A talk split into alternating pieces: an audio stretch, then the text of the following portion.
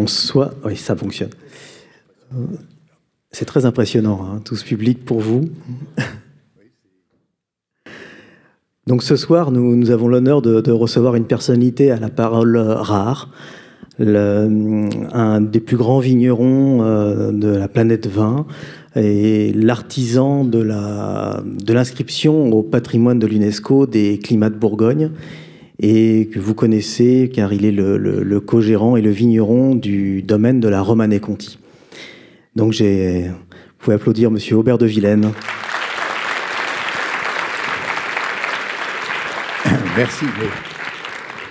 Je cherche, ça marche ? Oui, ça marche. Ça marche. Oui, ça marche. Ça marche. Ça marche. Voilà. Mais non, les applaudissements, euh, euh, le vin quelquefois les mérite, mais le vigneron euh, euh, moins souvent. En deux, en, entre deux mille cinq et deux mille quinze, vous avez été l'artisan du classement au patrimoine de l'UNESCO des climats de Bourgogne. C'est un terme assez peu connu euh, ici à Bordeaux, puisque hormis le climat océanique, euh, c'est la seule acception que l'on connaisse. Est-ce que vous pouvez nous expliquer ce que c'est qu'un climat en Bourgogne ? Alors, euh, bon, peut-être parler, oui, expliquer ce qu'est un climat et, peut-être, et vous donner les, un peu les raisons pour lesquelles on a, on a fait ça. Hein. Tout à fait. Oui. Un climat en Bourgogne, c'est un... Euh, en fait, il faut partir de, de, de, du mot euh, climat grec, qui commence avec un K, et qui, euh, et qui veut dire inclinaison, pente. Et ce, le, le, ce, c'est ce mot qui est, qui est, qui est à l'origine, en fait, qui est, qui est à l'origine du mot climat en Bourgogne. Donc, il est beaucoup plus proche, euh, cette étymologie-là est beaucoup plus proche de, la, de, de son sens en Bourgogne que dans le sens climatique qu'il climatique a pris aujourd'hui. Mais au départ, c'est, c'est, c'est ça, inclinaison, pente. Et le, d'ailleurs, euh, Bernard Pivot, qui a été le président de notre comité de soutien, l'a, l'a très bien utilisé, ce, cette idée, puisqu'il a, il a dit en, euh, en Bourgogne, euh, quand on parle de climat, on ne regarde pas vers la terre, on lève les yeux au ciel, et c'est le seul... le seul vignoble au monde qui ait mille deux cent quarante-sept climats sur, sur la Terre. C'est ça, exactement. Euh, lorsque vous lancez cette aventure en deux mille cinq, les Bourguignons au sens Alors, large... j'ai pas, j'ai pas fini quand même mon, ah. ma définition. Hein. Euh, c'est ça, c'est ça. Et c'est, un, c'est, une, c'est donc c'est une, parcelle de, une parcelle de terre, un hein, climat. C'est une parcelle de terre, une parcelle de vigne qui, euh, qui a été délimitée. En, la plupart du temps, il y a une manière quasiment immémoriale, mmh. qui, est, euh, qui, a, qui, a, euh, qui a un nom, hein, qui a des, des limites, qui a un nom, et euh, qui euh, produit un vin qui est réputé avoir un certain goût, un certain caractère. Alors, il a une, un sens encore plus précis avec la naissance des appellations d'origine contrôlée. Euh, bien sûr. Alors, il faut, euh, il y a des subtilités là, parce que les, les climats euh, ne sont pas euh, forcément... Euh, une appellation ne correspond pas forcément à un climat. Il y en a qui correspondent, par exemple, ben, la Romanée-Conti ou le Clos de Tart, euh, sont, euh, sont, des, euh, sont des crus que tout le monde connaît et qui sont chacun un climat. Mais, par exemple, dans le, dans le Richebourg, Euh, si on prend le Richebourg ou beaucoup d'autres crus, euh, dans le Richebourg, il y a deux climats. Il y a le Richebourg, les Verroilles, et les deux font l'appellation Richebourg. Vous voyez, donc il y a, c'est subtil. C'est subtil. Hein. Il y a les climats discriminants, les climats englobants. Ouais. Euh, c'est... Lorsqu'en deux mille cinq, vous lancez, vous lancez dans cette aventure du, de l'inscription au, au patrimoine de l'UNESCO, est-ce que beaucoup de Bourguignons, je ne parle pas des vignerons, mais... le bourguignon moyen, l'habitant de Dijon ou d'Auxerre, est-ce qu'il connaît, lui, les climats ? Non. Non, bien sûr. Non, non, c'était difficile. C'était difficile à faire comprendre. Mais, euh, si vous voulez, l'idée, elle est née de, de, de, de, d'un certain nombre de... Vous savez, les, les, les, c'est drôle, comme les idées naissent un petit peu euh, au même moment chez plusieurs personnes. Et cette idée de, d'inscription au patrimoine mondial, elle est née... en même temps, chez euh, le maire de Dijon, euh, moi-même, euh, une autre personne aussi. Et, et euh, je pense qu'on s'est rendu compte chacun que c'était, c'était pas une idée qu'on pouvait porter tout seul. Et il y a eu ce, ce rassemblement autour de cette idée. Et si elle a réussi, c'est grâce à ce consensus d'ailleurs. Sans ce consensus, ça n'aurait pas réussi. Non, je pense que ce qu'on a, si vous voulez, ce qu'on a voulu avec cette idée de, avec cette, cette idée de candidature à l'UNESCO, on a voulu montrer que, euh, d'une part, que, que la, la, la, donner une sorte de définition, une évaluation de la Bourgogne à un moment donné. Hein, qu'est-ce que c'est qu'est-ce que c'est que la, la Bourgogne à un moment où elle est, où elle est euh, plutôt à un, à un pic, je dirais, de, de, et, euh, et surtout, pour moi, euh, ça a été ma motivation principale, ça a été de, de, de, de, de faire prendre conscience aux, aux gens de, de l'intérieur, aux acteurs de l'intérieur, et surtout les vignerons, leur faire prendre conscience que Euh, ils avaient entre les mains quelque chose d'extrêmement euh, ancien, euh, qui a une, une grande histoire, euh, qui est une culture, euh, qui est précieux et qu'il faut absolument le, le, le, le, pro le protéger. Et ça a été, en fait, notre candidature, elle a été vraiment, si vous voulez, dans, dans le sens des devoirs qu'on a quand on, euh, quand on a la charge de, de choses comme ça. Alors, moi, je, je me souviens très bien, lorsque vous avez euh, présenté ce dossier, vous aviez la Champagne en face qui présentait également un, un dossier de candidature. En face, à côté. À côté. Et les Champenois qui me disaient euh, « Non, mais euh, les Bourguignons n'y arriveront jamais, c'est trop compliqué euh, le, de faire comprendre euh, aux quidam euh, ce que c'est qu'un climat. » Et puis, vous avez réussi quelque chose, un tour de force, pour moi, était quand même quelque chose d'assez admirable euh, dans ce classement, euh, et dont le, le, le, le point culminant a été la, la, la marche des climats en deux mille douze, où vous aviez vraiment une adhésion populaire, oui, où les gens sont venus de Dijon, d'Auxerre, de, de Chalon-sur-Saône, pour marcher avec vous euh, au milieu du Clos Vougeot, euh, de, à Vougeot, Échezeaux, euh, toute la, tout, tout le, le, sur les chemins autour de, de, du Clos Vougeot. Et ça, c'était quelque chose d'extraordinaire. Et là, le pari était, à mon sens, réussi. Oui, c'est vrai que euh, c'est une, une idée qui nous est venue, comme ça, de, de, de, de, de faire une marche le soir. Hein, on a eu la chance d'avoir un, une très belle soirée de printemps et de faire marcher les, les, les gens euh, dans, au milieu de, de, de six ou sept euh, différents climats. Euh, tous éclairés, dont les limites étaient éclairées par des torches. Des torches oui. Et euh, c'est vrai que ça avait beaucoup d'allure. Et on attendait cinq cents personnes, et il y en a trois mille qui sont venues. Donc c'était, comme vous le dites, ça a été un point, un point de départ. Ça a été un, oui, un, un vrai succès. Ouais. Un vrai succès. Et, alors, vous avez euh, préfacé un ouvrage qui est remarquable, que je présenterai à la fin, euh, sur les climats, les climats de Bourgogne. Et dans votre préface, vous, vous écrivez quelque chose de très bien. Ce modèle viticole, donc les climats, est le berceau de la viticulture de terroir dans le monde.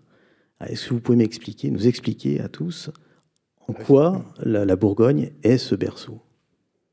Alors, euh, ce qu'on constate, si vous voulez, c'est que euh, euh, toutes les viticultures qui veulent être des viticultures de terroir dans le monde, ce qu'on constate, c'est qu'ils viennent en Bourgogne.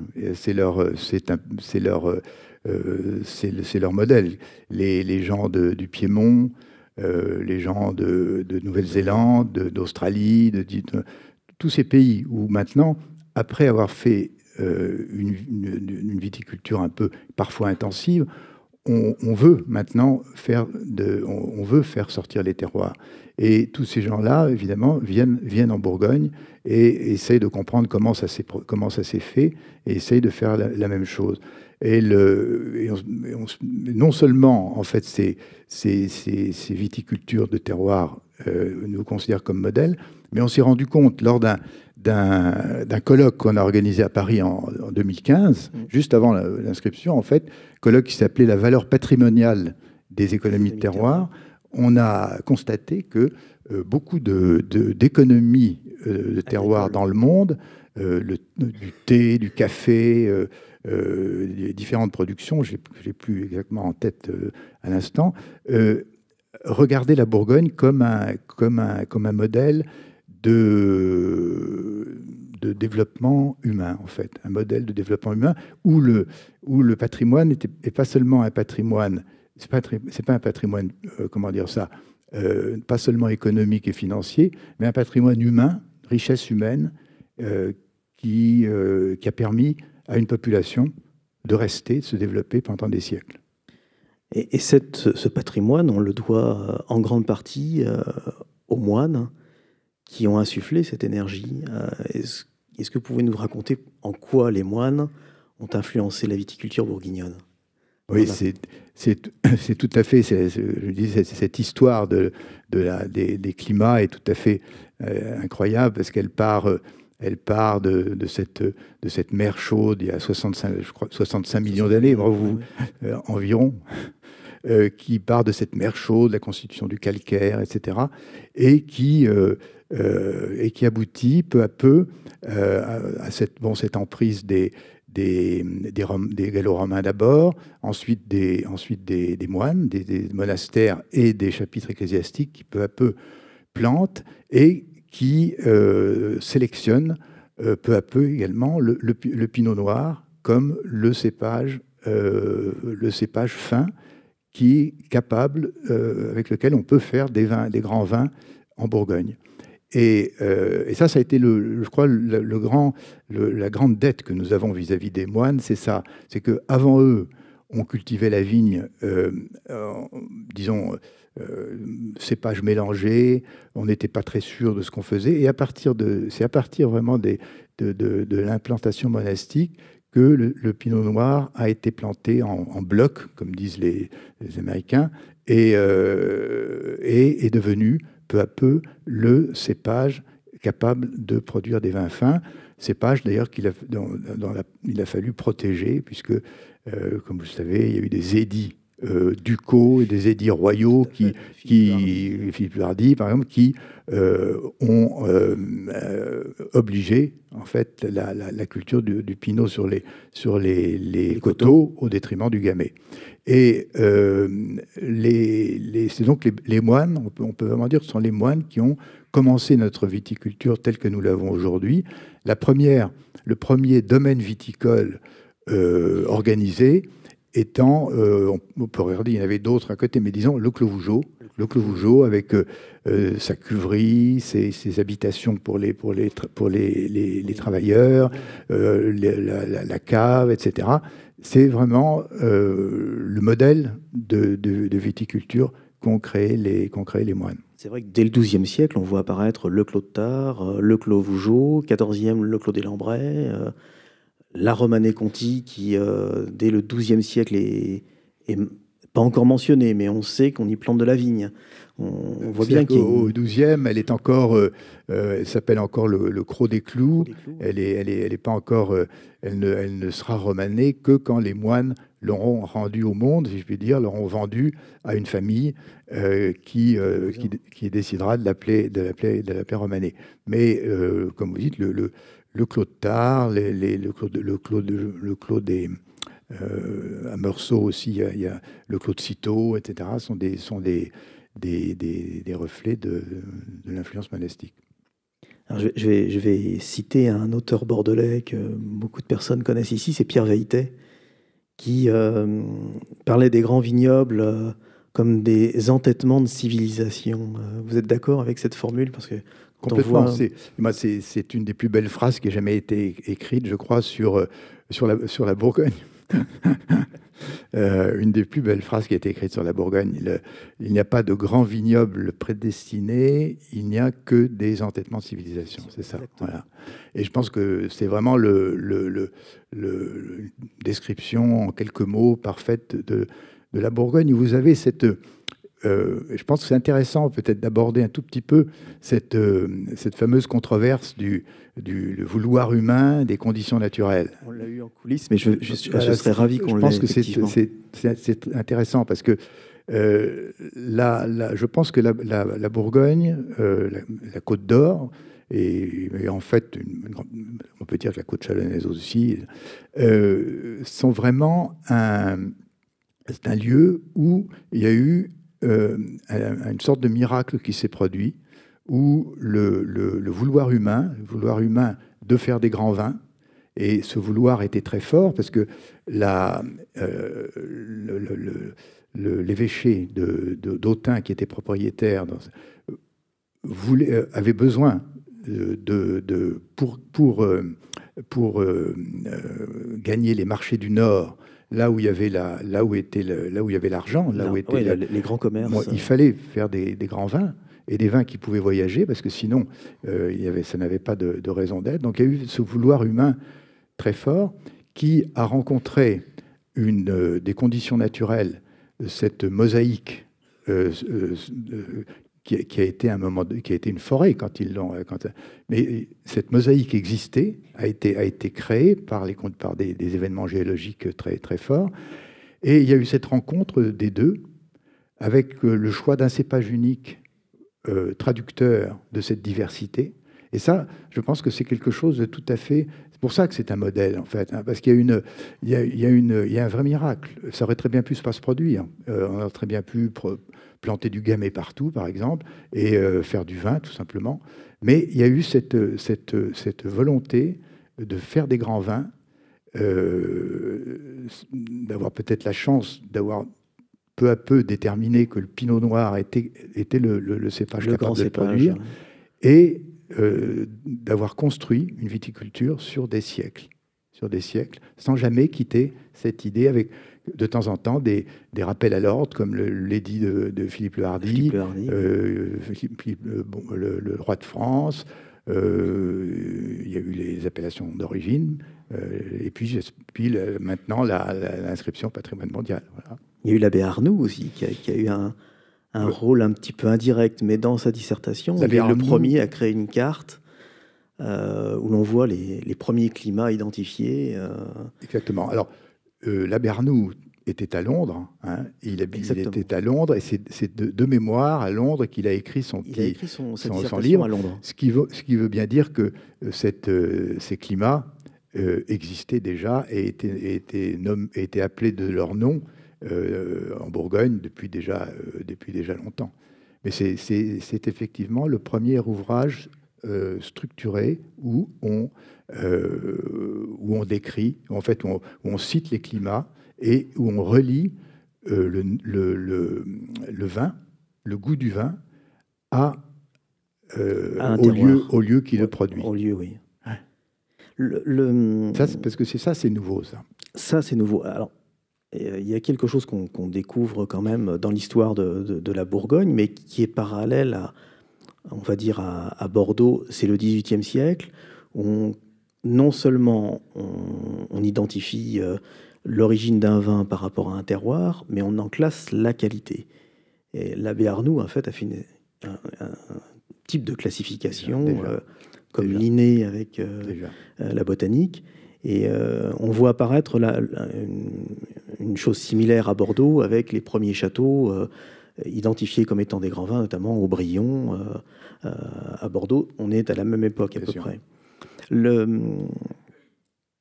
quand, euh, euh, que, comment, euh, excusez-moi, quand vous faites le, le, le vous créez ce, ce classement, vous vous lancez dans cette aventure du classement.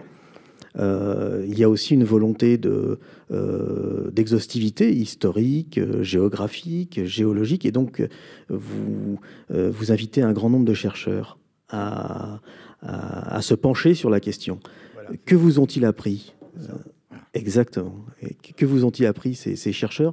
Quel regard ont-ils porté sur la Bourgogne ? Et est-ce qu'ils ont soulevé des questions ou levé ouais, des mystères ? Non, c'est-à-dire que je pense qu'ils ont, ils ont, euh, ils ont vraiment, euh, ils ont dévou... en fait, il y avait beaucoup de euh, tout ce qui pouvait être folklore, euh, croyance, et cetera Euh, a été, a été, a été écarté, écarté par, par ces... côté, ouais. Et la, la réalité était, était beaucoup plus, beaucoup plus intéressante que, que tout, que tout folklore. Et le, euh, je pense que notamment, par exemple, vous parlez de Jean-Pierre Garcia, Jean-Pierre Garcia. Ça, son travail a été très boosté par, euh, par, le, par l'inscription. Et on a trouvé des, des choses formidables, comme par exemple euh, cette, ce vignoble gallo-romain euh, du premier siècle, ah, euh, qui était, qui, qui était, euh, qui était cultivé, semble-t-il, exactement avec, en provignage, comme on a, comme on cultivait les, comme on a cultivé les vignes par la suite. Euh, il y a eu... Euh, Euh, en fait, les, les, tous, tous, ces, tous ces, ces, ces chercheurs qui n'étaient pas forcément bourguignons ont, euh, ont travaillé sur cette idée de, de, de climat et ont vraiment constaté que ça, ça constitue une culture, qu'il y avait, il y avait, il y a une culture qui est, qui est faite euh, euh, non seulement des, des vignes et des vins, mais aussi de tout ce qui les entoure, euh, des murets, des cabottes, des, des, euh, avec, cette influence, avec cette importance de la pierre, très importante. C'est parce qu'on parle des climats, mais dans, dans le classement, effectivement, il y a le classement, enfin l'inscription architecturale, le paysage en lui-même. Euh, de, de, des coteaux bourguignons, enfin de Côte-de-Nuit et Côte-de-Beaune. Euh, c'est un paysage. C'est un paysage. C'est un paysage, c'est un paysage, mais euh, une, une, une culture n'est pas seulement paysagère. Elle est, elle est, le paysage compte, mais il y a beaucoup de, beaucoup d'autres. Et, et ce qui compte, ce qui est le, le plus intéressant, le plus important, c'est finalement la, cette construction historique du, de, des, des, des climats, qui est, comme je le disais, pour moi, ça reste toujours un peu un, un, un miracle, parce que ça aurait tellement, tellement pu ne pas se produire. Qu'est-ce que le classement apporte aujourd'hui à la Bourgogne ? Qu'est-ce que, Qu'est-ce que le, ce classement, cette inscription au patrimoine de l'UNESCO apporte à la Bourgogne ? Alors, et va lui apporter dans les, dans les années à venir ? Bon, je pense qu'elle elle, elle, elle lui apporte une, une, une, une définition, hein, une, une, une, une évaluation à un moment donné. Je pense que c'est... c'est déjà quelque chose de, qui, a, qui a sa valeur. Et euh, elle, elle ouvre la, la voie à des, tas de, à des tas de progrès. Par exemple, on a, dans, dans le cadre des, de l'inscription, on a été, on a été obligé de lancer un inventaire de, tous les, de, de, de, de, tous les, de tout ce qui était les limites des climats, de tous les murets, de, de les, des cabottes, de tout, euh, tout le petit patrimoine.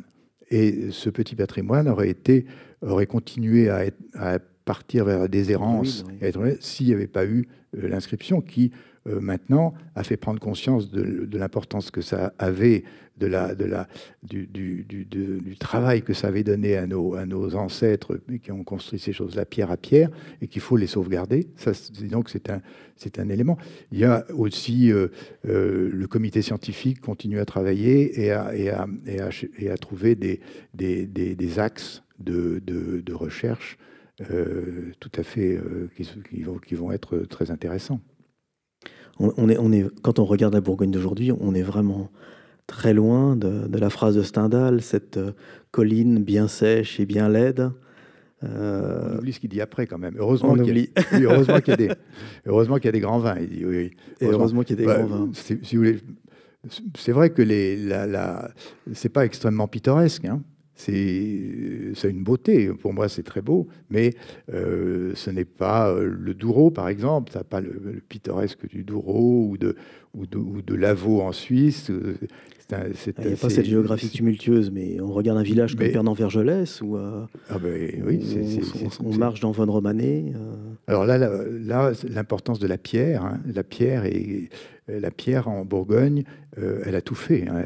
Elle est le fondement des climats, c'est la pierre qui hiérarchise euh, les climats, c'est la, la, euh, la pierre qui construit les, les, les, le petit patrimoine, c'est la pierre qui construit les, les cuveries, les églises, les, les monuments euh, comme, euh, comme l'Hôtel-Dieu, par exemple. Oui. Voilà. La, la pierre est, est, est omniprésente. Est, oui. est omniprésente.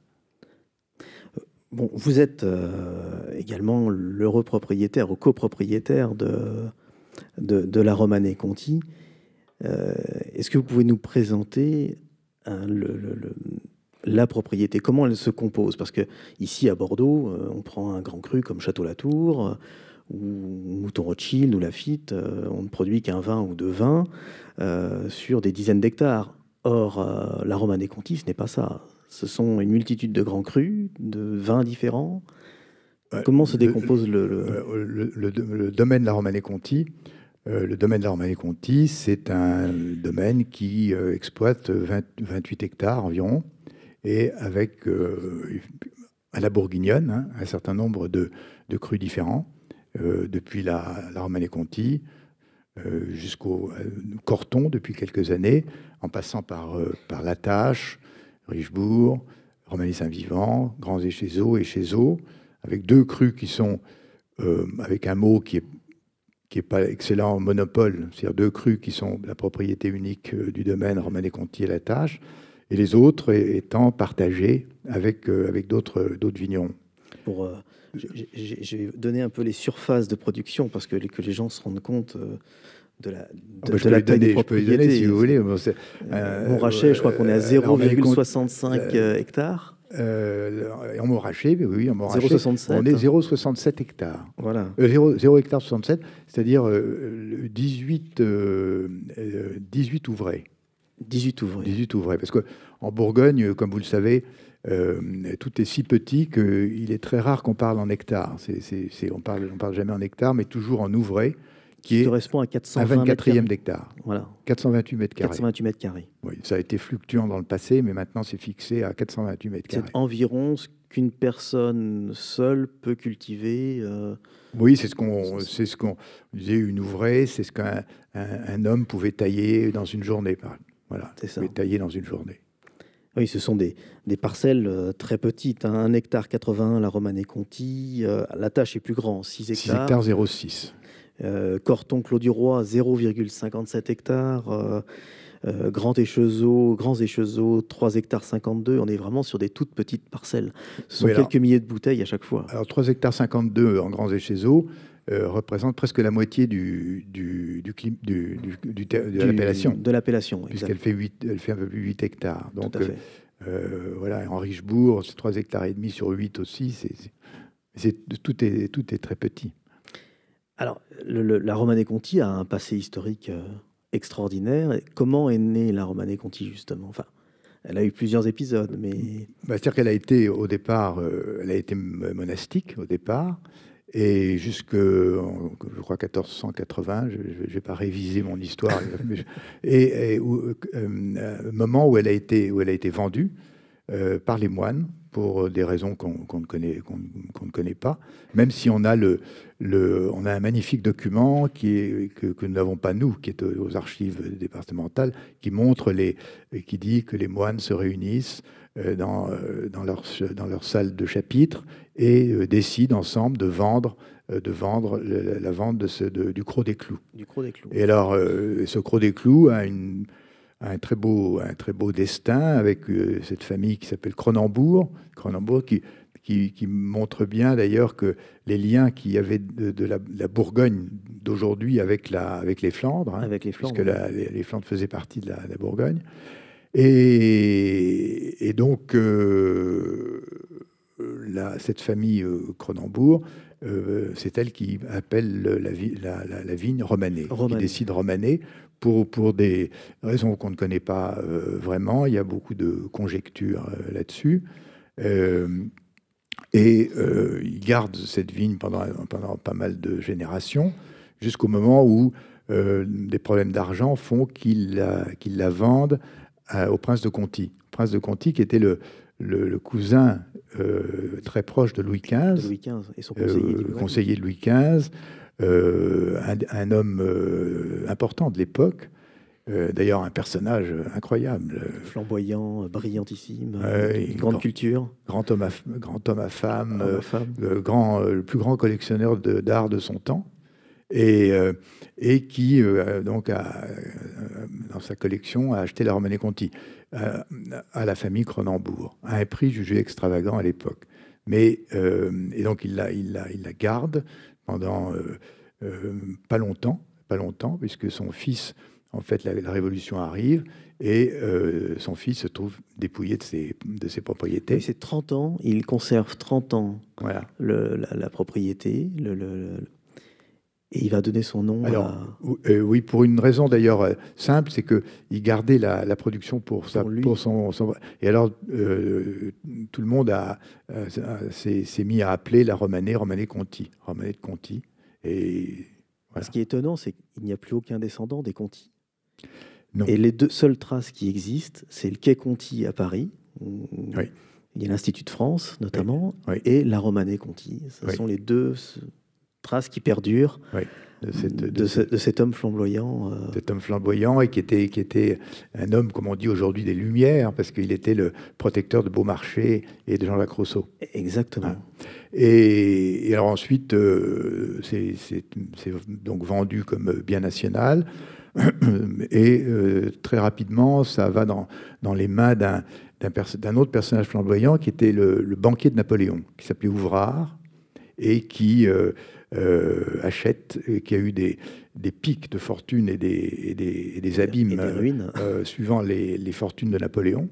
Et euh, il, il, il achète la, la, la, la, la Romanée-Conti, euh, qui d'ailleurs, pendant un certain nombre d'années, va être faite au Clos Vougeot, parce qu'il achète aussi le Clos Vougeot. La, la Romanée-Conti est faite au Clos Vougeot. Et puis, euh, jusqu'en mille huit cent soixante-neuf, quand euh, notre ancêtre euh, rachète la Romanée-Conti. La Romanée-Conti. Alors, ce qui est intéressant avec la Romanée-Conti, c'est qu'elle est... Elle est restée, euh, non, euh, elle est restée en, en vigne originelle non greffée euh, jusqu'en mille neuf cent quarante-cinq. Il y, avait un, il y avait tellement de respect autour de cette vigne qu'on n'osait pas l'arracher après le phylloxéra. Euh, tout, toutes les autres vignes étaient arrachées, et, mais la Romanée-Conti euh, subsistait un seule, euh... avec euh, toujours un provignage, et euh, préservé par le sulfure de carbone, hein, qui était le, le seul remède qu'on connaissait contre, contre euh, euh, l'injection de sulfure de carbone plusieurs fois par an, qui était un travail... Euh. Et alors, euh, elle est restée comme ça jusqu'en mille neuf cent quarante-cinq, et pendant la guerre, on ne trouve plus de sulfure de carbone, donc le, le, la production en mille neuf cent quarante-cinq a été négligeable, euh, six, euh, deux pièces de vin, donc c'est à ce moment-là que les, les propriétaires... Euh, nos, nos grands-parents ont décidé de, ont décidé de l'arracher, et de l'arracher totalement, euh, et de la replanter. Et de replanter, et elle a recommencé à produire du, du vin à partir de, à partir de cinquante-deux.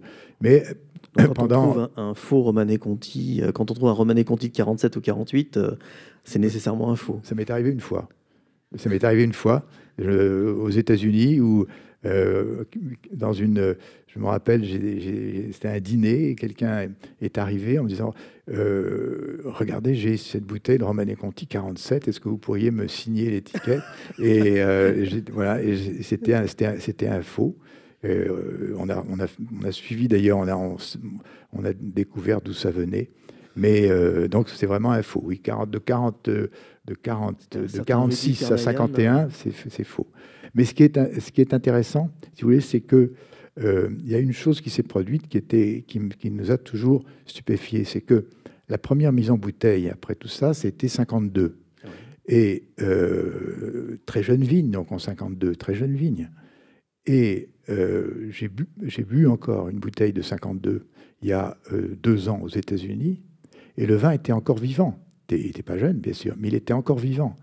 Et euh, pas du tout... Euh, malgré la jeunesse du... Malgré la jeunesse de la vigne. Alors que, normalement, des vignes jeunes comme ça, même chose avec cinquante-trois, même chose avec cinquante-quatre, même chose avec cinquante-cinq. Et alors, on s'est toujours demandé euh, comment ça s'était produit. Alors, notre, euh, notre chef de cave... Euh, qui maintenant est décédé, Bernard Noblet, qui était un personnage, ah, un... avait, avait une, une, une, une, une, une explication qui n'est pas du tout scientifique, mais qui est la seule que, que, je, que je trouve plausible. Il disait que quand, quand on a arraché la vigne, il y avait un véritable mulch, vous savez, hein, une couche comme ça, très, très, très, de racines, de, de, de, racines, de pieds, de cèpes en décomposition, parce que vous savez, la... la La, le provignage, c'est on, on couchait le cep dans le, dans le sol. On marcotte, hein. On le met dans le sol. Euh, non, marcotte, marcotte c'est différent. Hein. Ah, d'accord. Marcotte, c'est on utilise les sarments. Là, oui. euh, là c'est le cep lui-même qui est, qui est euh, enterré. Oui. Et on laisse repartir, on laisse repartir un, deux ou trois euh, nouveaux ceps par des, des, des, des yeux de sarment qu'on a une laissait. Multitude de racines. Voilà. Alors c'était, il y avait une multitude de racines de de, de cèpes en décomposition avec la et de terre bien sûr. Et euh, la nouvelle vigne a été plantée là-dessus. Et lui disait, c'est elle a elle a puisé dans cette dans ce mulch la sève nécessaire pour faire un grand vin dès le, dé, dès le départ. Et c'est vrai que Romanée-Conti cinquante-quatre aussi, petit millésime, difficile. Euh, pas petit, hein, difficile, euh, et était encore, est encore un vin vivant. Quand vous arrivez à la Romanée-Conti en mille neuf cent soixante-quatre, je crois... Euh, soixante-cinq ou soixante-six, je crois. soixante-cinq ah, ou soixante-six. Ouais. Euh, dans mes notes, c'était soixante-quatre. Mais le, comment, com, vous prenez directement conscience de la, du... du De, de, de, de la force, de la de, de, de, de, de l'histoire qui, qui vous entoure à la Romanée-Conti, où non. Vous êtes encore jeune. Euh... Non, non, non, non. Euh, ça c'est progressivement. Euh, progressivement, ça s'est construit. Euh, oui. Oui, et c'est justement tout ça ce qui m'a amené justement à, à, à vouloir cette inscription au patrimoine mondial, c'est ce, cet, cet élan-là, euh, celui de, de cette prise de conscience de l'histoire qui pouvait exister euh, non seulement pour la Romanée-Conti, mais pour toute la Bourgogne. Est-ce que vous avez le sentiment que le, le domaine vous a construit, vous, euh, en, en mûrissant euh, est-ce qu'il vous a accompagné? Est-ce qu'il vous a, de manière inconsciente, hein, euh, dans vos démarches, dans votre euh, ligne de conduite, votre euh, est-ce que vous avez ce sentiment-là, aujourd'hui? Oui, oui, tout à fait. C'est-à-dire qu'il y, y, y a deux choses qui m'ont, deux, deux, deux éléments qui m'ont construit. C'est effectivement tout à fait mon travail à, au domaine de la Romanée-Conti et également euh, mon, mon travail dans, dans un vignoble que j'ai que j'ai créé en appellation beaucoup plus modeste, Bouzeron. Euh, à Bouzeron, en Côte-Chalonnaise. Et la conjonction des deux m'a certainement beaucoup construit, c'est certain. Vous êtes euh...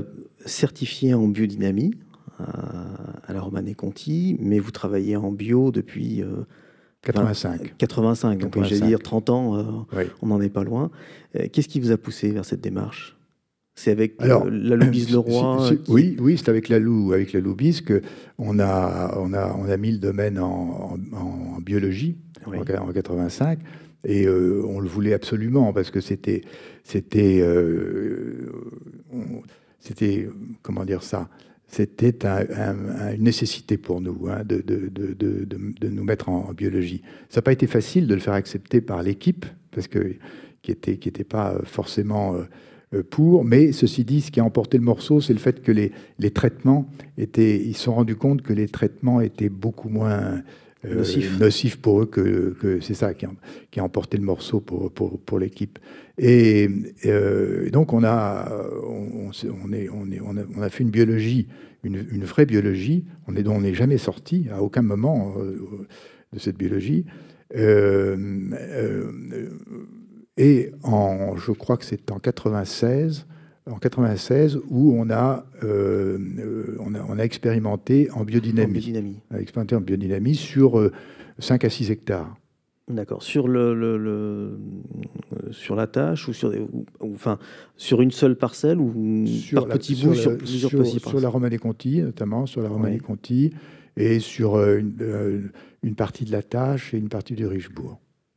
Et vous avez euh, constaté cette euh, Alors, le fait de passer en bio et puis après en biodynamie, est-ce que vous avez senti une évolution dans le style du vin dans le... ce qui est ce qui est important, c'est le passage en bio, si vous voulez. C'est le passage en bio. Euh, moi, mon, mon témoignage personnel et ce dont je suis sûr que l'important, c'est le bio. Euh, le, le, et le passage en biodynamie, euh, pour nous, a apporté aussi euh, beaucoup, même si c'est beaucoup plus ténu, si vous voulez, hein, mm-hmm. mais ça a apporté beaucoup euh, également. Mais c'est le passage, c'est la, c'est la biologie qui, pour moi, est importante.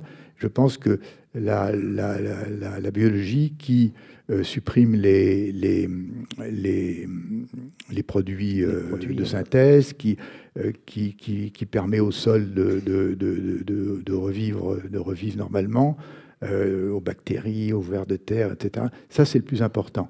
La, la, la biodynamie avec l'application la, la, des préparats et tout est quelque chose qui euh, aussi va apporter, et peut-être... Euh, notamment dans les très vieilles vignes. Euh, on a un petit peu constaté que dans les très vieilles vignes, euh, dans, dans, les, dans, dans une année très sèche, par exemple, il y avait un... un et notamment la Romanée-Conti, on a constaté dans une année comme deux mille trois, qui était une année très sèche, on a constaté résistance. Voilà, une résistance plus forte. Euh, et je pense que c'est grâce peut-être à, des, à, des, à un développement de racines, grâce à la biodynamie. Qui est, mais... Bon, ce sont des choses assez, assez, assez subtiles. Ce dont je suis euh, persuadé, c'est que les progrès que fait faire la biodynamie, dans la, par exemple dans la, dans, dans l'attention à la vigne, l'observation, l'attention, la, euh, ça a un effet très important sur le rendement aussi. Hein. Le, plus vous êtes attentif, le, plus vous, vous maîtrisez le rendement. Et le rendement est un élément essentiel. Okay. Et le, le, je pense qu'on arrive avec la biodynamie, euh, par rapport à la biologie, a une, je ne trouve pas d'autre mot pour le dire, une finesse de maturité supplémentaire. Une finesse de maturité. C'est pas, on n'est pas plus de sucre, mais une finesse de maturité, une plus grande transparence. La, ce qu'on demande à un grand vin, pour moi, c'est d'être à la fois euh, concentré et transparent. Hein, concentré, parce que euh, il faut que le, faut qu'une expression forte, mais transparente, que le, le cru soit, que le, le cru soit euh, facilement identi identifiable. identifiable. Et la biodynamie, je pense, permet cette, euh, une, un, un, un, cette un, un pas supplémentaire dans cette, dans cette, dans cette euh, expression fine du terroir. Nicolas Joly, qui intervenait la semaine dernière, euh, ici même, lui dit que lorsqu'on on aborde la biodynamie, on touche à l'intangible. Vous seriez d'accord avec cette, cette définition de... pas, Non, pas pour moi, parce que j'aime beaucoup Nicolas, c'est un, un ami, j'ai beaucoup d'admiration pour lui. Mais disons que ma, notre biodynamie n'est pas philosophique du tout. Voilà. C'est une biodynamie pragmatique, euh, très euh... concrète et pragmatique, et qui, bien sûr, euh, admet complètement que ce qu'on cherche à faire avec la biodynamie, c'est mettre en... Euh, comment dire ça euh, Euh, faire agir des forces de vie, euh, comment dire, la, la, apporter, du moins mettre en mettre en relation les les les les, les, les éléments telluriques, euh, en fait, les, voilà. les énergies telluriques, les énergies cosmiques, astral, ouais. les mettre en relation, les mettre en relation et euh, en vue de euh, développer les, les les les forces de vie et euh, mais disons que nous la pratiquons de manière très concrète. Euh, ça n'enlève pas du tout de, de, la, de la poésie qui existe dans le vin, mais euh, voilà.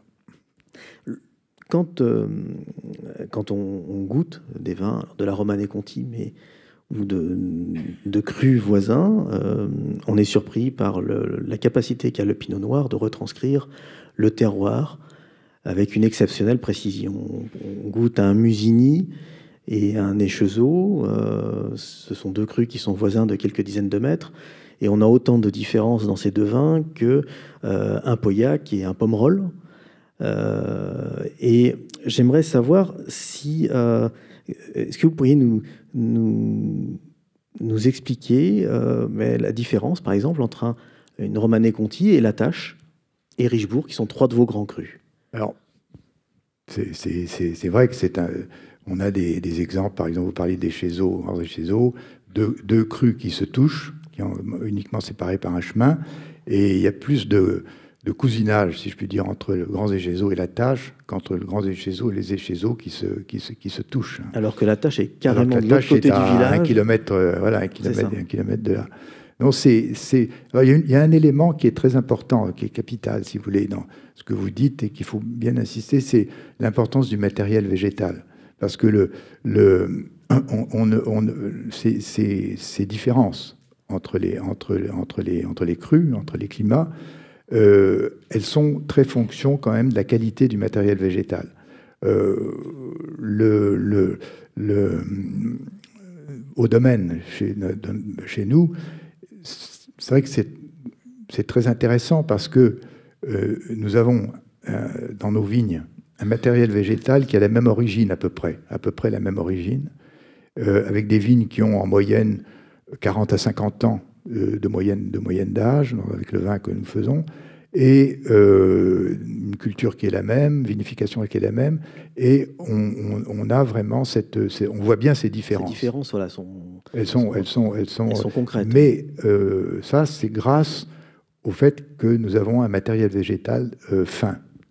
Voilà, et, ce, et je, je, j'insiste beaucoup là-dessus parce que euh, les, les, les, en Bourgogne, euh, on ne s'est pas toujours rendu compte de l'importance de cela. Et on a d'ailleurs commencé avec un, une quarantaine de, de domaines. Avec un autre vigneron, on a regroupé une quarantaine de domaines pour faire de la sélection, pour sauvegarder en fait ce pinot fin qui est un peu en, euh, qui a été en perte de vitesse à un moment donné, mais sans lequel on ne peut pas faire de grands vins. Et il est inimitable. Euh... Le pinot noir de Bourgogne euh, est incomparable par rapport au, au pinot noir qu'on trouve dans l'Oregon ou ailleurs. On, on tente de l'imiter, mais bah, on, c'est-à-dire qu'il montre bien que, que ce n'est pas le... Ce n'est pas le, le, le pinot noir lui-même qui est, qui est, qui est, qui est important. Bon, il y a des types, il y a des multiples types, donc il faut des types fins, mais c'est le, c'est le, le, c'est le la, lieu, l'alliance, le, l'alliance lieu, du... le lieu, où, le lieu où, c'est ça que le, le, beaucoup de euh, des, des, des, des Américains notamment, à un moment donné, venaient, venaient voler nos sarments. Dans la ville, venaient voler nos sarments pour les pour les pour la, pour les pour les greffer euh, chez eux. Mais euh, c'était d'ailleurs d'une part souvent ils emmenaient des viroses avec eux parce qu'il y a quand même de, il y a pas mal de viroses dans les vignes. Et puis euh, et puis euh, là-bas, c'est pas parce qu'ils avaient volé des sarments de, de la tâche que ça allait produire de la tâche aux États-Unis. C'est le c'est le c'est le, le terroir. Alors, est-ce que vous pouvez nous expliquer la différence donc, entre euh, un Richebourg, euh, Romanée-Conti et la Tâche ?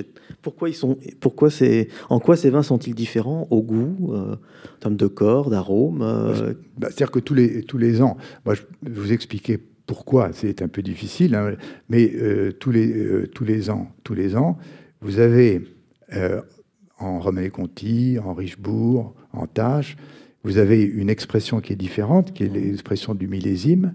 Mais, euh, et surtout avec le temps, euh, vous avez, un, à travers ce visage différent, une personnalité qui est, qui est, qui est, qui est toujours là. Tout à fait. Avec la Romanée-Conti, qui a toujours cette personnalité euh, féminine, euh, très délicate, on a l'impression un petit peu d'être dans un autre domaine que le vin, du moins.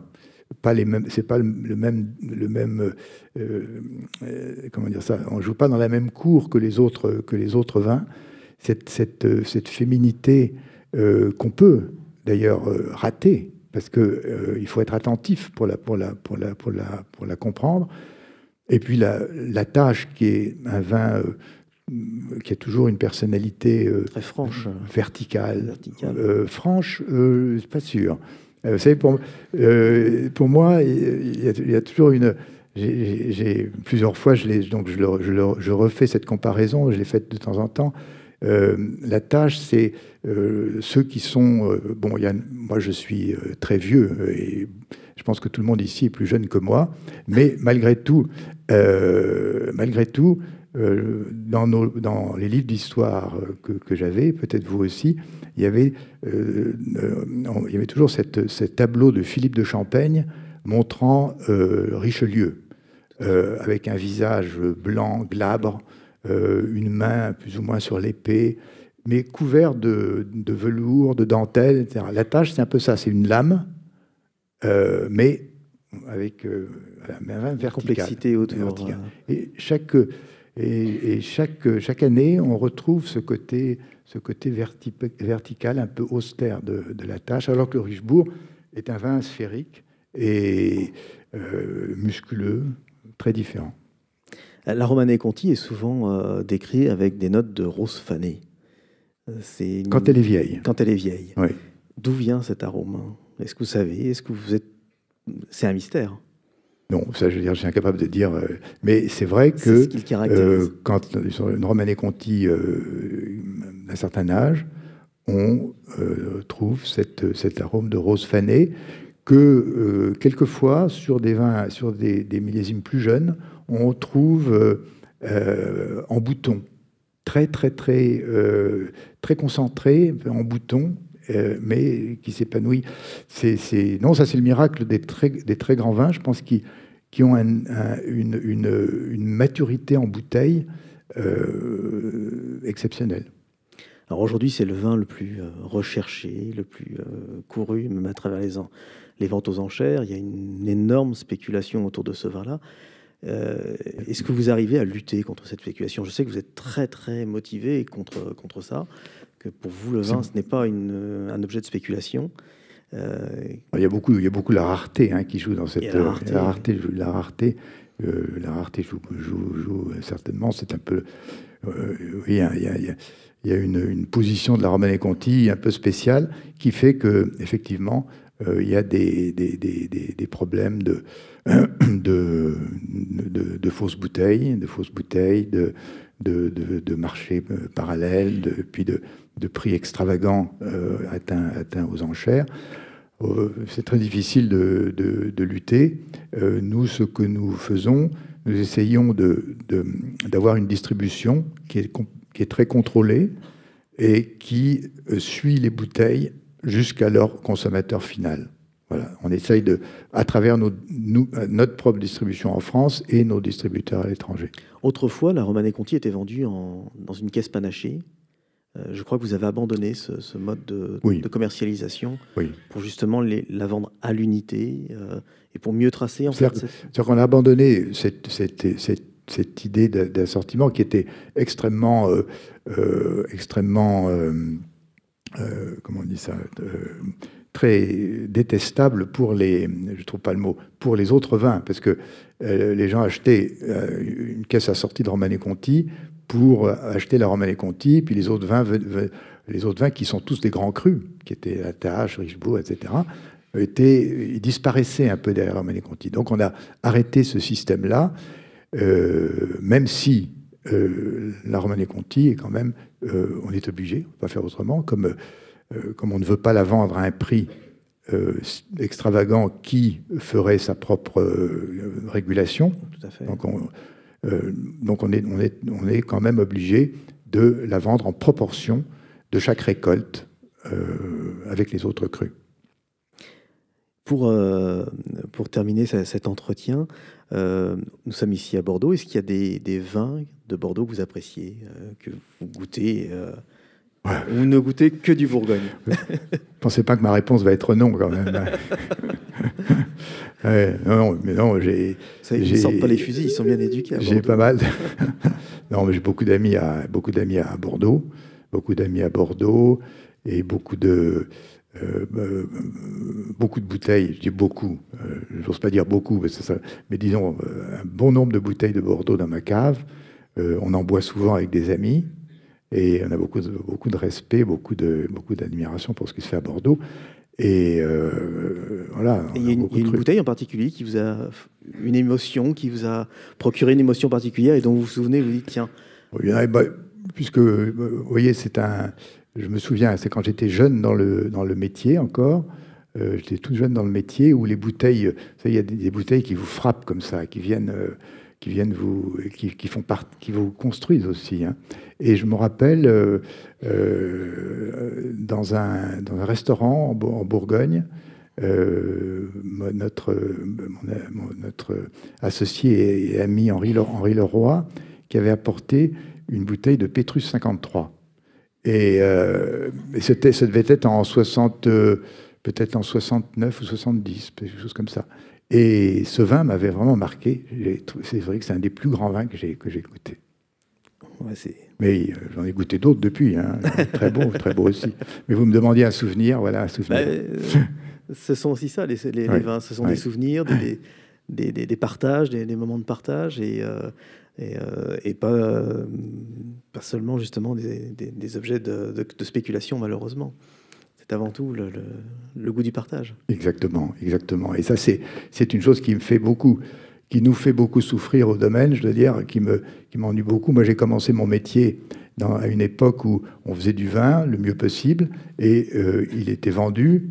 Euh, les gens le gardaient dans leur cave, le buvaient, et c'était c'était simple. Et aujourd'hui, c'est terrible de voir ces Ces, ces, ces extravagances de prix, ces, ces, ces, ces marchés parallèles, ces spéculations, ces, ces, ces, ces, ces...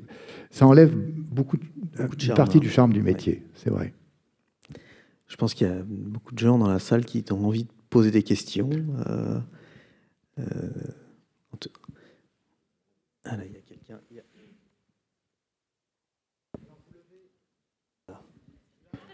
Attention, ça va être... Voilà, un, deux, un, deux, c'est bon, le son est là. Donc, vous, le, vous levez la main, et puis Alice et moi, on vous fait passer le micro. Voilà, là, il y en a une.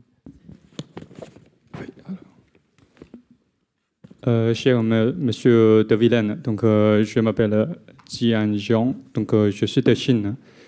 Je suis euh, passionné particulièrement sur le terroir euh, du vignoble français et le euh, concept de climat de Bourgogne.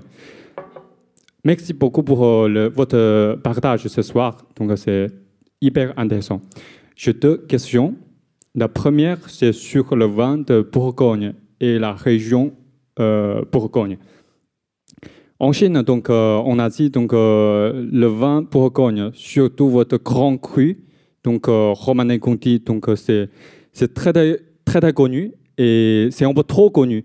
Donc, dans l'année deux mille seize, donc, il y a un film en Chine qui s'appelle Mei Ren Yu. Donc, euh, euh, le, rôle, le premier rôle, il a utilisé le Romanée-Conti de euh, millésime euh, mille neuf cent quatre-vingt-dix.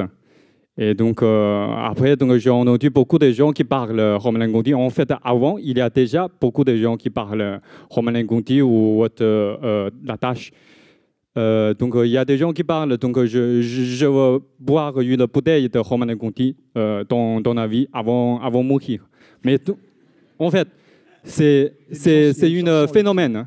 C'est un phénomène. Mais ma question, c'est qu'il euh, y a beaucoup de consommateurs ou de professionnels qui connaissent bien le vin, votre grand cru. Mais il n'y a pas beaucoup de gens qui connaissent bien la région, le terroir, le vrai, euh, l'essentiel du climat de votre région. Donc ça, c'est le, les choses un peu intéressantes. Mais par, par contre, pour le Porto, c'est très, très connu en Chine. Mais euh, pour la, la région Bourgogne, pour l'instant, actuellement, c'est pas assez... Euh, je pense que ça mérite beaucoup plus de euh, réputation. Euh, en fonction de son qualité de grand cru. Voilà. Et comme, euh, comme le co-gérant de grand cru et aussi le président de l'association de climat d'inscription au UNESCO, qu'est-ce que vous pensez que vous pouvez faire euh, après? Ou vous avez déjà les stratégies pour promouvoir la région de Bourgogne au lieu de euh, seulement votre grand cru? Ça, c'est la première question. Ma deuxième question, c'est... Attendez, attendez, pardon, parce que si j'ai bien compris, la question, c'est, euh, vous trouvez que les, le, grand, le, le, le grand cru, comme la Romanée-Conti ou la Tache, oui. euh, euh, comment dire ça, c'est un, un, un, comme des arbres qui cachent la, la, la forêt de, de tous les autres crus, c'est ça, si j'ai bien compris? Oui, c'est trop, oui, trop, trop, trop connu. Oui, trop d'attention portée sur eux. Par rapport, là, sur cette question-là, vous avez raison, vous avez tout à fait raison. Mmh. Et le, bon, le, j'espère que un des, un des, une des conséquences de, de l'inscription au patrimoine mondial sera de mieux faire connaître, mieux faire connaître la Bourgogne en général, oui, et tous ces, tous ces, tous ces, et tous ces crus, parce que chacun, on a parlé de la Romanée-Conti, mais on pourrait parler de la même manière du Clos de Tart, de, et, et même de, de, de, de simple Bourgogne, oui, avec, de... avec un nom de lieu-dit. Hein. Oui, Clos de Vougeot, Montrachet, donc euh, Beaune, donc euh, il, y a, il, il y a beaucoup. Hein. Et aussi, donc, le terroir de Bourgogne, donc, euh, ça, ça me fascine. Donc, euh, selon votre partage, donc, euh, il y a de clos, il y a de murets, il y a de pierres, il y a de traditions, et aussi, il, y a, il est lié avec le, les moines. Donc, ça, c'est hyper intéressant. Donc, euh, je, pense, euh, je pense que vous avez des idées pour promouvoir euh, votre, euh, votre région ou tous les grands crus. Donc, euh, il y a mille deux cent quarante-sept climats dans Côte d'Or. Donc, c'est... C'est incroyable. Oui.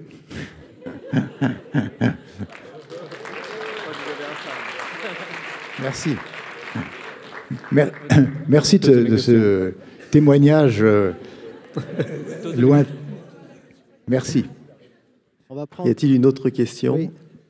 Un, deux. On va essayer de faire des, des questions courtes parce que je pense oui. qu'il y en aura plusieurs. Donc voilà, sujet, verbe, complément, c'est pas mal. Merci. Bonjour monsieur, je suis euh, une étudiante à Bordeaux, euh, Bordeaux I S V V dans l'horticulture. Du coup, j'ai une petite question.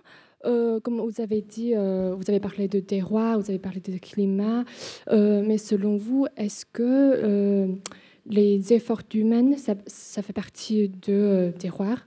Et euh, par exemple, dans une appellation, une petite euh, appellation, il y en a, parfois il y a plusieurs euh, producteurs qui partagent la même, euh, même appellation.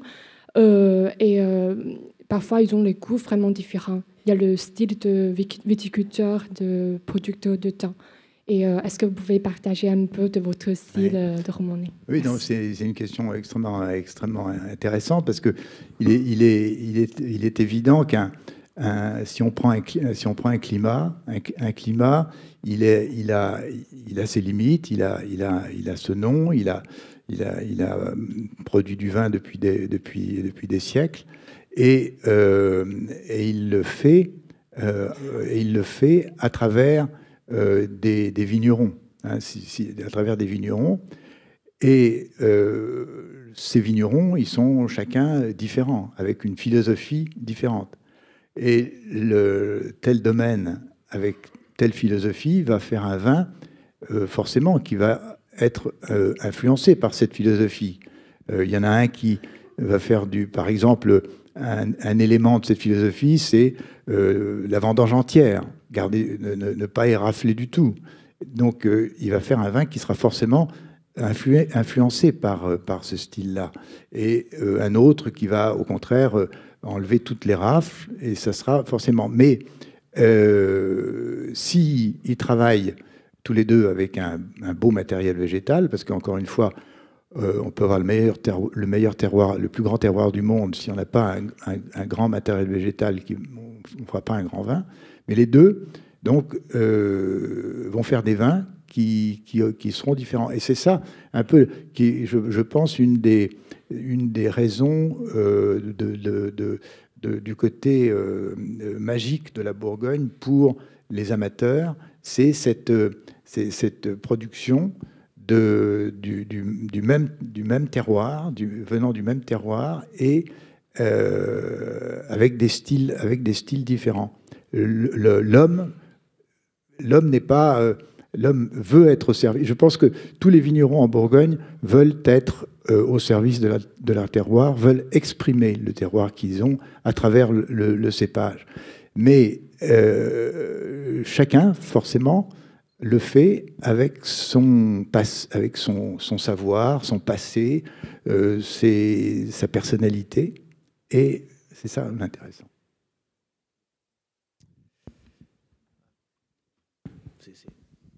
Bonsoir, monsieur. Euh, vous avez la chance de produire et de vendre un, un produit qui se partage. Euh, Aujourd'hui, le vin, c'est un, enfin, c'est un élément de partage. Euh, Aujourd'hui, moi qui suis bordelais, on, voit, on partage des moments autour d'une bouteille de Béchevel, de Talbot. On partage peu de moments autour d'une bouteille de Petrus. Est-ce que vous pensez qu'il se crée encore des moments de partage autour de vos bouteilles ? euh, Vous parliez de prix qui augmentent et qui de, deviennent un peu n'importe quoi. Est-ce que vous pensez que les gens les boivent encore de manière assez simple, ou est-ce que quand nous, aujourd'hui, on se retrouve devant une bouteille de Pétrus, on est devant un sanctuaire et euh, on est plus à genoux que dans le moment de partage? Est-ce que vous pensez que ce n'est pas un peu la même chose sur vos vins aujourd'hui? Écoutez, euh, c'est vrai que c'est une, une question qu'on peut se poser, hein, tout à fait. Euh, D'après les témoignages que, que, que nous avons, euh, je crois qu'on a... J'ai jamais, on n'a jamais reçu autant de témoignages de partage qu'on le fait aujourd'hui. J'ai mon neveu qui est avec moi ici, peut-être on peut en témoigner. Euh, les, les, alors, euh, évidemment, euh, euh, ils sont, il faut avoir de certains moyens pour, pour, pour acheter ces, ces vins-là, c'est certain. Mais euh, les, les, les retours qui, qui reviennent chez nous de, de, de gens qui ont partagé ces bouteilles et qui nous... racontent comment ils, leurs impressions, et cetera. Il y en a, il y en a, euh, il y en a énormément. Alors évidemment, malheureusement, il y a aussi des bouteilles qui sont des, des marchandises, qui deviennent des marchandises que, qu'on, qu'on, qu'on, qui, qui, qui passent à travers, avec lesquelles on spécule. Mais et ça, c'est ce qui nous fait très, ce qui nous fait très mal. Mais euh, voilà, c'est comme ça. C'est vrai d'ailleurs, pas seulement, c'est vrai un petit peu pour toute la Bourgogne d'ailleurs, hein, parce que là, euh, même, les, euh, même les, les villages, les simples villages maintenant sont à des prix, euh, des prix élevés, et il y a la, rare, la, la, la, la taille de la Bourgogne qui est très petite, hein, et qui, qui joue. Euh, voilà. Écoutez, euh, je... Je pense que ces, ces, ces très grands vins-là sont réservés à, à peu, à peu de, de, de monde, malheureusement, mais je pense qu'ils euh, sont quand même partagés. Partagés, je pense. Monsieur de Villaine, bonsoir. Aurore, je suis également élève à l'I S V V de Bordeaux. Tout d'abord, vous remercier d'être présent là et que nous avons particulièrement apprécié vos interventions sur le terroir et le climat, qui font partie d'une partie des cours. Et ma question, c'était justement, vous avez expliqué la transition euh, que vous avez eue vers la biologie puis la biodynamie.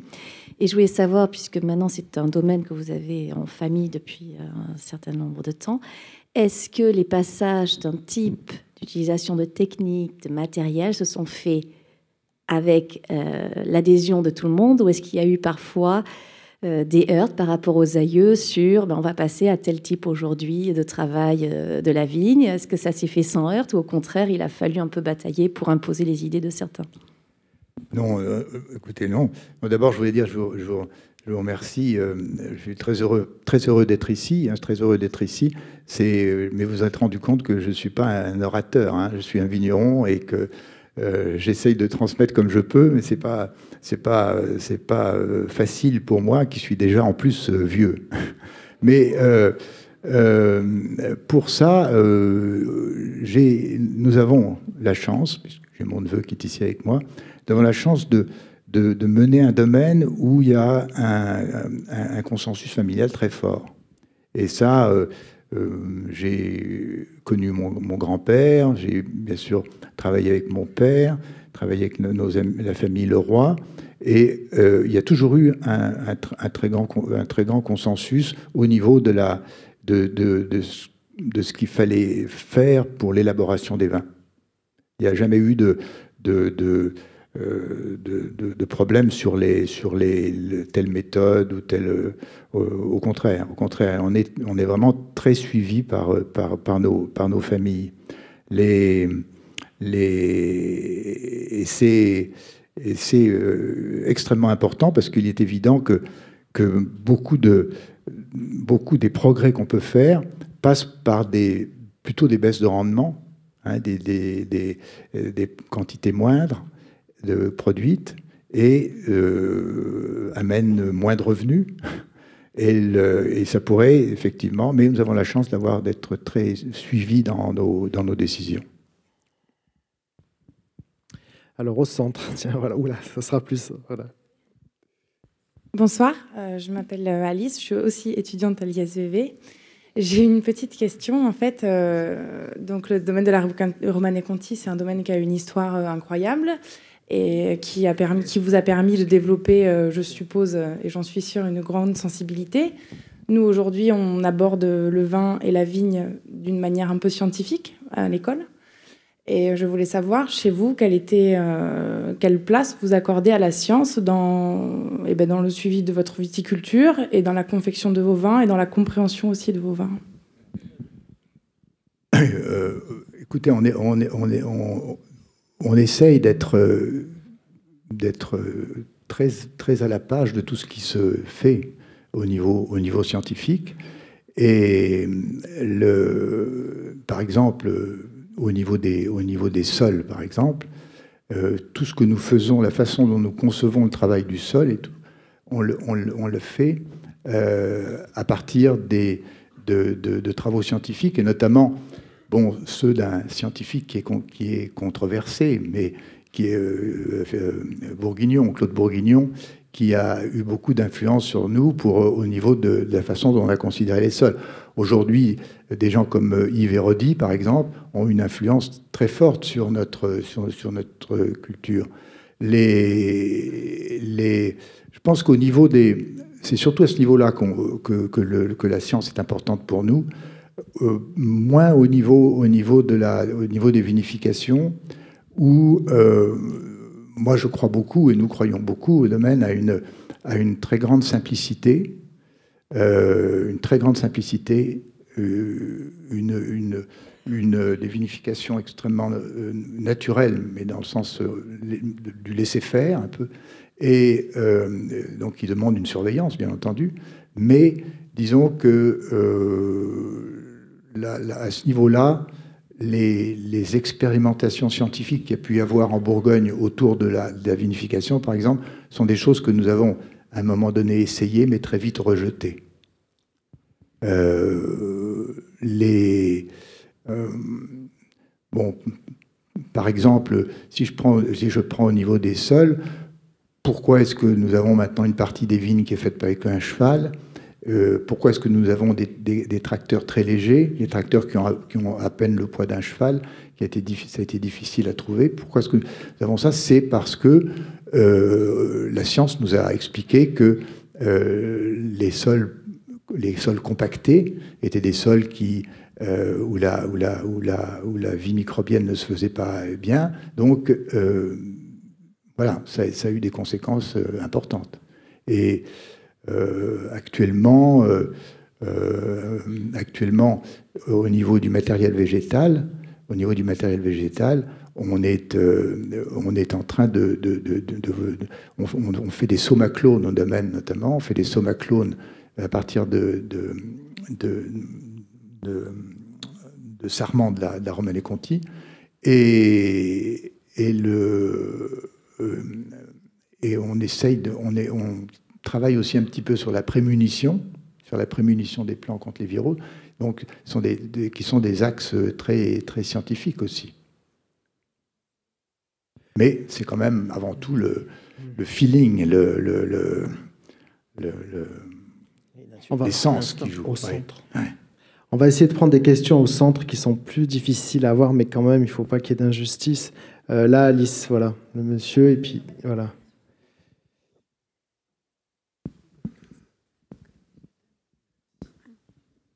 Bonsoir. Euh, merci hein, tout d'abord pour, pour votre intervention. Levez la main euh, peut-être pour que monsieur de Villaine vous voit, parce qu'avec la ah, lumière, pardon, on ne voit rien. Voilà. Au centre, je, voilà. Je, vois, je, vois. Voilà, je me rends là, pas compte. C'est toujours plus, plus facile à voir là-haut. Ah oui, c'est mieux. Ouais. euh, moi, je fais de la poésie, donc du coup, j'adore les belles histoires. Quand on vous écoute parler ce soir, euh, on ressent que vous êtes un, un véritable érudit du vin. Et du coup, dans cette, cette connaissance qu'on qu'on vous entend partager, vous avez aussi partagé quelques souvenirs. Et je voudrais savoir si vous pouvez partager avec nous ce soir euh, un de vos meilleurs souvenirs de, par rapport au vin. Alors, écoutez, euh, d'abord, je ne suis pas un érudit du vin. Je ne suis pas un érudit du tout. Pour moi, oui. Euh, non, non, je connais un, quelques petites choses, mais il y a des gens beaucoup plus érudits que, que moi. Mais euh, euh, non, puisque je dirais que vous êtes, euh, vous êtes, vous êtes poète, vous dites. Oui. Eh bien, j'ai un souvenir avec un... Avec, euh, j'aime beaucoup la poésie, personnellement. Mmh. J'aime beaucoup la poésie. Et j'ai une admiration toute particulière pour, pour un, un poète qui est très vieux maintenant, euh, mais qui est un homme extraordinaire, qui s'appelle Philippe Jacotet. Je ne sais pas si ça vous dit quelque chose. Ben, je regarderai. Et, et je me souviens d'un, d'une, euh, d'une, d'une bouteille bue il y a quelques années avec ce... avec ce, ce, ce poète, et, euh, et que ça reste un souvenir tout à fait extraordinaire. Et justement, notre conclusion, euh, je me souviens, notre conclusion, du moins les éléments dont on avait parlé, c'est que euh, la poésie sur le vin est toujours mauvaise. Toujours, c'est toujours de la mauvaise poésie, même, même Baudelaire, enfin, c'est pas extraordinaire. Et que euh, le vin est lui-même poésie. Ouais. Voilà. Le vin est lui-même poésie. Il faut pas, il n'a pas besoin de mots pour être poésie. Voilà. Merci beaucoup. On va prendre, euh, allez, encore deux questions, parce qu'après, euh, il va falloir... Voilà, monsieur, allez-y. Oui. Bonsoir, monsieur de Villaine. Euh, Dominique Garcia, sommelier. Levez la main, monsieur, s'il vous plaît. Voilà. Voilà. Sommelier U D S F Aquitaine, donc euh, ancien sommelier de Léon de Lyon, Alain Chapelle et Mouton Rothschild. Donc j'aimerais savoir une question, savoir si vous êtes investi maintenant dans la maison de vin ou la cité du vin qui va se faire sur Beaune, et si vous pouvez nous donner plus d'informations, et s'il y a d'autres propriétaires qui s'investissent dans cette cité du vin qui va être créée prochainement à Beaune. Oui, alors, là, je, je, je, je, malheureusement, on m'a parlé de, un peu de ça avant la... Avant la avant notre réunion, là, et je ne peux pas dire grand-chose, très franchement. Je ne suis pas dans, dans, le, dans le... Comme je le disais, je ne suis pas dans le cœur du réacteur du tout, là.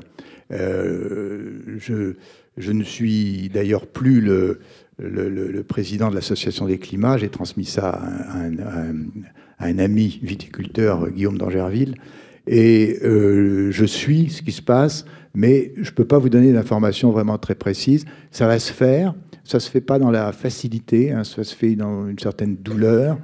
Euh, la viticulture n'est pas très très chaude pour financer, euh, mais ça va se faire, ça va se faire. Euh, il y aura, euh, il y aura une, une cité des, des, du vin à Beaune, mais il y en aura une, à, à, elle va se décliner à, à Dijon également, à, à Mâcon et euh, à Chablis. Euh, c'est démarré, le projet est démarré, le financement, je crois, a été trouvé. Mais euh, je ne peux pas vous donner beaucoup d'informations là-dessus. Désolé. Dernière question. Oui, là, Alice.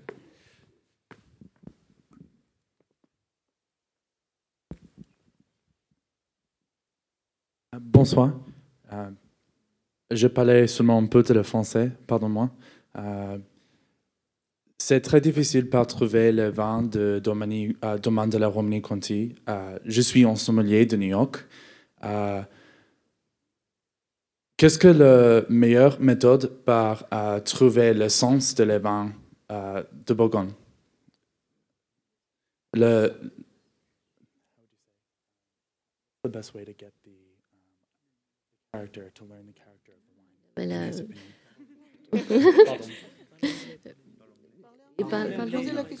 Um, what, what would you say is the best way to learn the character of wines that are so difficult to find? Oui, the, the, la seule manière de le, la seule manière, c'est quand même le, la dégustation.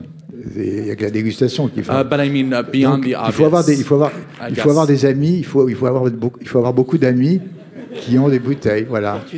Pour se réunir. Hein. I, I guess what I mean is beyond the obvious of tasting the wine itself. If it's difficult to find, what's the best way to learn about its character, in your opinion? If you cannot, if you cannot taste the wine, yes. Alors on peut, vous pouvez, vous pouvez, vous pouvez lire, bien sûr, vous pouvez lire sur le vin, mais à mon avis, ça apportera pas grand-chose.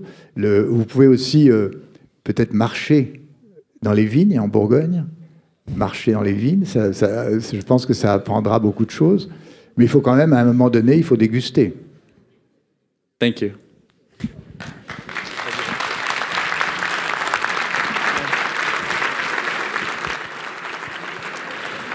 Merci beaucoup. Euh, Jérôme, oui, avant de se quitter, j'avais ramené trois ouvrages qui pourraient vous intéresser pour poursuivre euh, la discussion que nous avons eue. Euh, il y a Les vins de Bourgogne de Sylvain Pitiot, qui était l'ancien directeur du Clos de Tart, qui est euh, euh, qui mène cette collection qui, qui a été créée par son beau-père et qui recense toutes les appellations, les climats, avec euh, les superficies de production. C'est la Bible du vigneron de Bourgogne ou du négociant de Bourgogne, car on a toutes les références dans cet ouvrage, avec des cartes d'une grande précision. Le... Le deuxième ouvrage euh, que vous avez sans doute vu déjà, c'est Les climats de Bourgogne, paru chez Glénat, avec la préface. Voilà.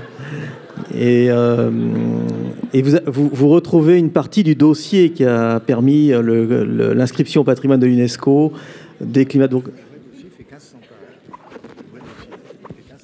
Oui, il y a le, rap le rapport, c'est vrai. Ouais, le... Sinon, oui, voilà, vous avez le rapport, autrement, qui fait mille cinq cents pages et qui n'est pas illustré.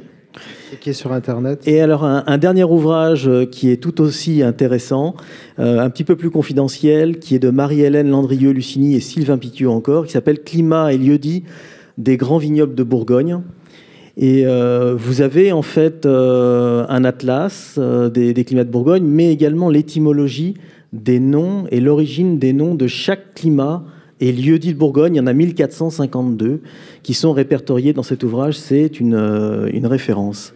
Je me permets de souligner, là, hein, c'était un très très beau livre, euh, qui, est, qui est un livre euh, maintenant, un, une obligation pour les gens oui. qui s'intéressent à la Bourgogne. Et euh, on, si je peux ajouter, faire un peu de publicité, si je puis dire, il... le... Ils sont... Votre ouvrage. Non, non, mais non, non là-dessus justement. Ah, pas sur, non, sur notre ami euh, Sylvain Pitiot dont vous parlez, parce que Sylvain Pitiot, avec un, un ami euh, spécialiste, euh, un grand informaticien, on, on fait une, une, une, application. une application qui s'appelle Climat Vinéa. Climat Vinéa, exactement. Et je jette qui... sur mon téléphone. Ah ben vous l'avez, vous voyez. Oui. Hein, et qui est, qui est tout à fait, euh, qui est un, qui est un remarquable, remarquable, hein, remarquable. Qui, qui est remarquable. Voilà. Vous vous promenez dans le vignoble et vous avez la cartographie euh, de chaque climat. Vous cliquez sur le climat euh, et là vous avez la superficie, les vignerons importants qui euh, produisent sur ce climat. Enfin, c'est un outil extraordinaire euh, du vingt et unième siècle pour comprendre la, le vignoble bourguignon dans toute sa complexité. Exactement. Et pour ceux qui sont, pour les scientifiques, alors pour les, ceux qui sont vraiment les scientifiques, il y a euh, le, le, ce livre qui a été, euh, qui, qui reprend toutes les, contribu les contributions de tous les scientifiques qui ont travaillé sur, la, sur le dossier, sur le dossier. Géographes, euh, géologues, euh, historiens, et cetera. Et euh, qui ont été, euh, et tout ça a été réuni sous l'autorité la, de Jean-Pierre Garcia. Et ce, ce livre euh, est pour, tout, à fait, euh, tout à fait intéressant. Et puis alors pour les vraiment scientifiques qui, qui, qui ont besoin d'un livre pour, pour, pour s'endormir, si je puis dire, il y a voilà, ce livre qui est le, le reflet du colloque que nous avons eu à Paris, qui était un colloque tout à fait passionnant, passionnant, mais évidemment c'est écrit dans un langage très scientifique, je veux dire la valeur patrimoniale des, de, de, des, des économies de terroir, et qui montre vraiment la, la, la, la, la valeur humaine que peuvent avoir ces, éco ces économies de terroir. Voilà. Je vous remercie infiniment, en tout cas, de nous avoir accordé ce, ouais. ce temps. Merci beaucoup. Voilà. Merci beaucoup Aubert de Villaine pour cette belle leçon de, de modestie qui est une des plus belles qualités humaines. Le prochain rendez-vous, ça sera le sept février, c'est les vendanges du savoir. Le vin est-il bon pour la santé? Ça sera le thème et on va revenir sur cette fameuse étude voilà, qui a donné naissance à ce, à ce concept. Voilà, bonne soirée, merci.